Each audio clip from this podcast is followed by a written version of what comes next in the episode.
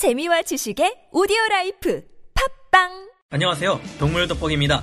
멧돼지는 호랑이나 곰도 방심할 수 없는 무서운 맹수라는 것을 많은 분들이 아실 겁니다.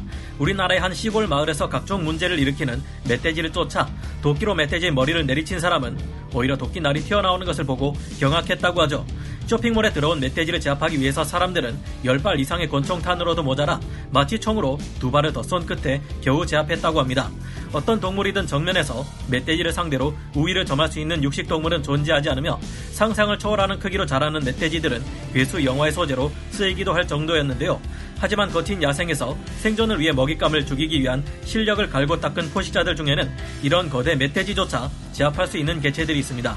뛰어난 사냥 전술과 은밀한 기습으로 단독으로 멧돼지를 사냥하는 강력한 포식자들도 있으며 도저히 대응할 수 없는 잔혹하고 효율적인 방법으로 끈질기게 덤벼드는 이들도 있죠. 그 밖에도 단번에 숨통을 끊을 수 있는 치명적인 무기와 무리 사냥의 이점을 살려 멧돼지를 사냥하는 이들이 있으며 물속에서 튀어나와 누구도 저항할 수 없는 힘으로 멧돼지를 산산조각내는 괴물도 있습니다. 오늘은 절대 만만치 않은 사냥감 멧돼지와 그럼에도 불구하고 이들을 제압해 잡아먹는 포식자들의 특별한 전략에 대해 살펴보겠습니다. 전문가는 아니지만 해당 분야의 정보를 조사 정리했습니다. 본의 아니게 틀린 부분이 있을 수 있다는 점 양해해 주시면 감사하겠습니다. 호랑이. 우리나라에는 성난 멧돼지는 호랑이보다 무섭다는 속담이 있으며 중국의 속담 중에도 돼지가 성내면 호랑이도 피한다는 말이 있습니다.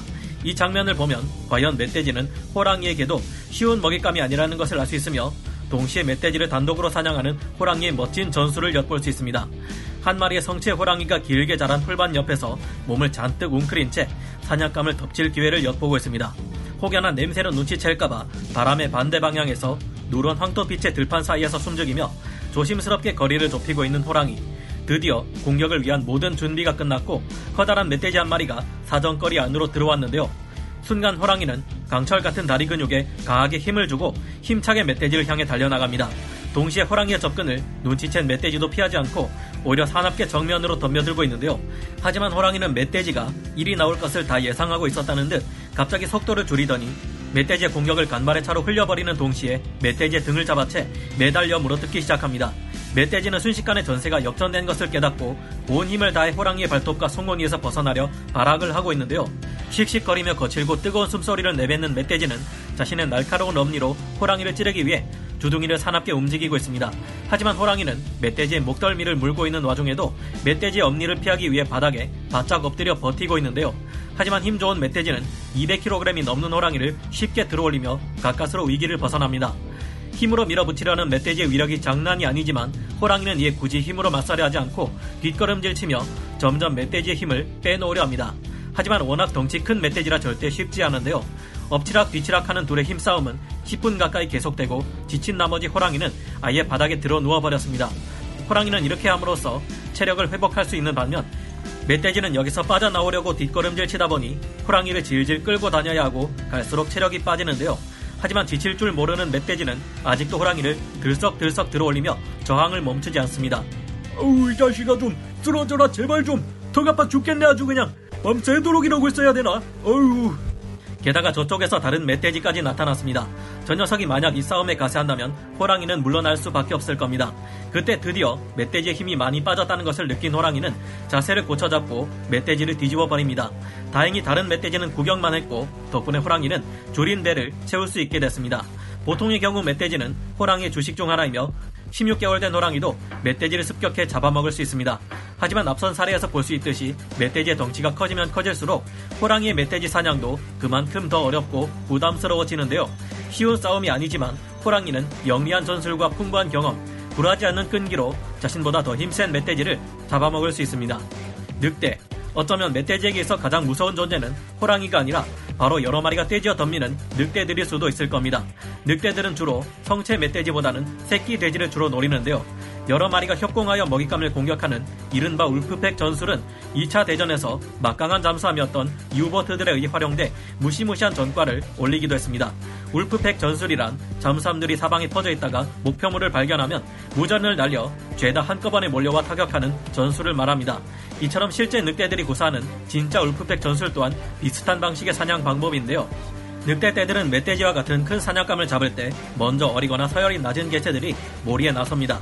그리고 나머지 강한 늑대들과 우두머리 부분 늑대들은 사냥감을 몰아오는 방향의 끝에서 매복하고 있다가 사정거리 안에 들어오면 갑자기 튀어나와 최후의 일격을 날리는데요.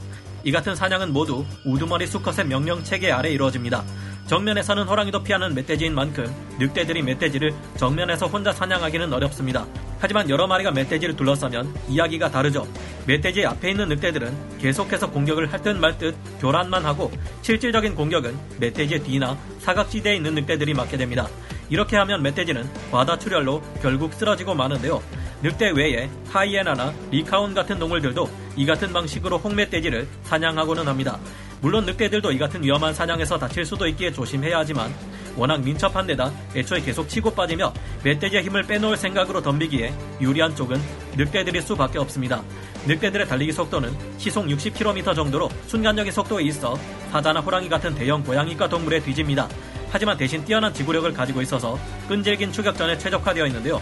이 같은 고도의 사냥법을 늑대가 구사할 수 있는 이유는 늑대가 개들보다 훨씬 뛰어난 지능을 가지고 있기 때문으로 추측됩니다.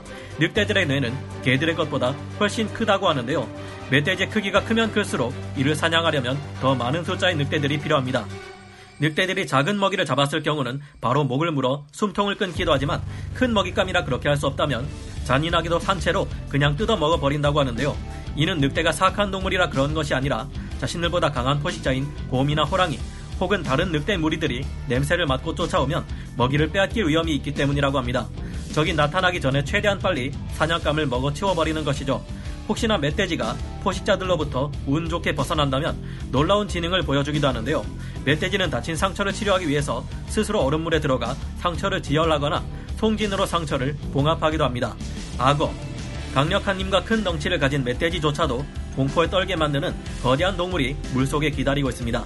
악어는 멧돼지를 한 번 물면 그대로 후려쳐 산산조각을 내버릴 수 있는 괴물 같은 포식자인데요. 멧돼지의 뒷다리를 물어버린 악어는 엄청난 힘과 날카로운 이빨로 멧돼지를 물속으로 끌고 들어가 익사시켜 버립니다. 그리고는 죽음의 풍차 돌리기인 데스로를 시전하고 고개를 사납게 휘저어가며 멧돼지를 남김없이 파괴해 버리는데요. 나일 악어는 몸 길이가 5m 이상의 1톤의 몸무게를 가지고 있으며 1톤에서 2톤이나 되는 현존 지구 최강의 치악력으로 먹잇감을 으스러뜨려 버리기에 홍멧돼지를 물어 정신을 차릴 수 없게 만들어 버립니다. 물 밖에 사는 악어가 오히려 멧돼지에게 공격당해 위험에 처할 수 있지만 악어의 홈그라운드인 물가에서는 다릅니다. 나일 악어는 160kg에서 270kg이나 나가는 대형 초식동물인 물 영양, 150kg에서 300kg 이상 나가는 검은 영양을 사냥하는데요.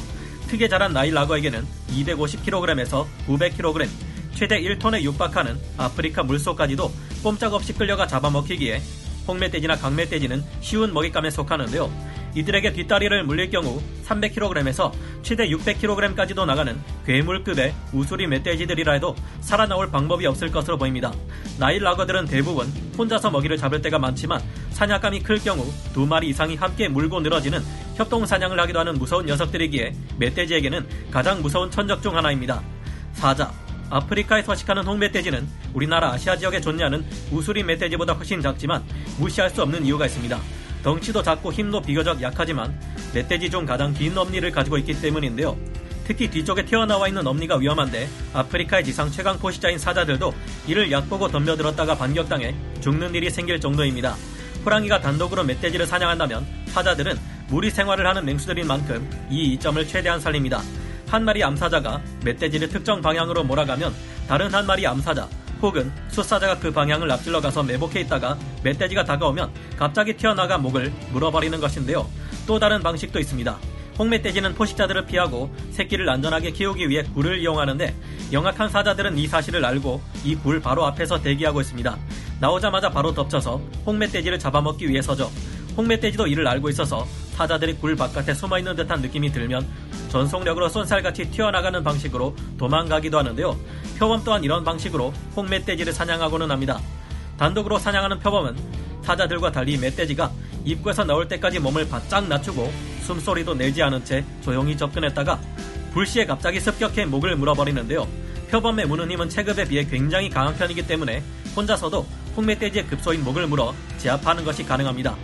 그 외의 포식자들, 지상 최대 육식 포유류인 곰들 또한 멧돼지들이 피해야 할 무서운 포식자들입니다. 큰 수컷의 경우 몸길이 2m에 200kg에서 300kg, 최대 360kg까지도 나가는 불곰들은 말 그대로 돌만 떼고 뭐든지 먹을 정도로 왕성한 식욕을 자랑하는 포식자들인데요.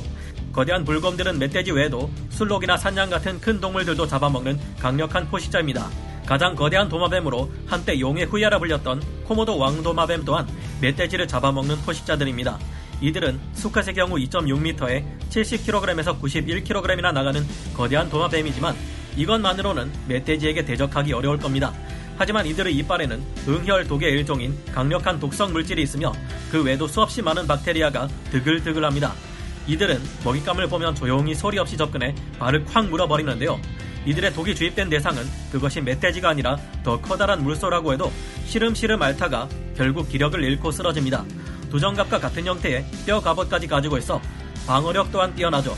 오늘 살펴본 포식자들이 멧돼지를 공격하는 장면들을 보면 의외로 접근해 올 때까지 멧돼지가 잘 눈치채지 못한다는 것을 알 수 있는데요.